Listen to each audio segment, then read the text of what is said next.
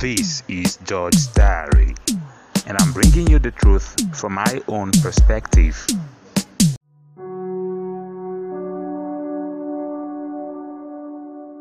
Don't try to change the world. You can't.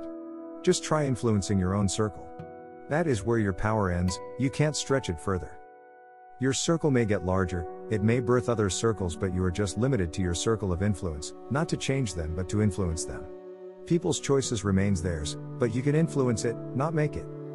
As a leader, I can tell you this from experience. You can't command certain degree of respect from people who are scared of you. To be scared of you doesn't mean that you are being resected, it means that you are being perceived as a tyrant.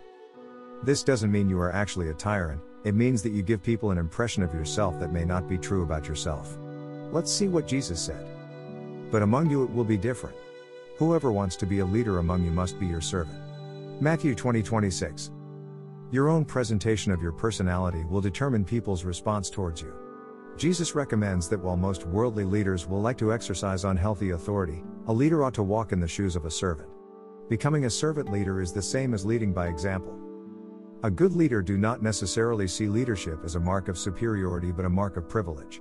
You aren't better than the you are leading, you are simply privileged and you shouldn't take it for granted. Leadership exposes you to the possibilities of pride but you must not feed it. A leader's pride should be in service and not in position. Apostle Paul writes, Don't be selfish, don't try to impress others. Be humble, thinking of others as better than yourselves. Philippians 2 3. Just like parenting, to get most out of your followers or subjects, you must not see them as subjects, you must see them as colleagues and you must lead from a position of influence and not domination. Parents who ruled over their children had children who were scared of them, but parents who raised their children by influence had children who doubles as their loyal junior friends. The moment you notice that people who were once passionate in serving you became apathetic in your affairs, check again. Something is wrong with your leadership.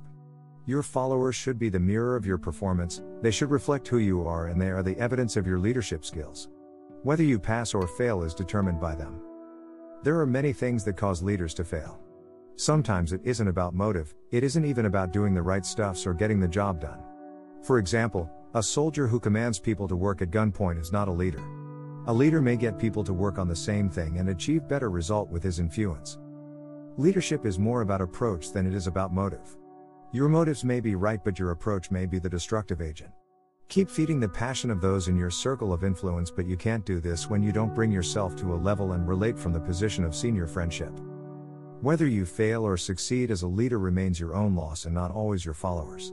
Some people learned how to be better because they were treated right, and some people learned how to be better because they were wrongly treated and wouldn't want any other person to get treated the same way. These ones learned the hard way, but they learned. A little word for followers and people under a leader. No man has ever been made in solitude. No man has ever been made in isolation.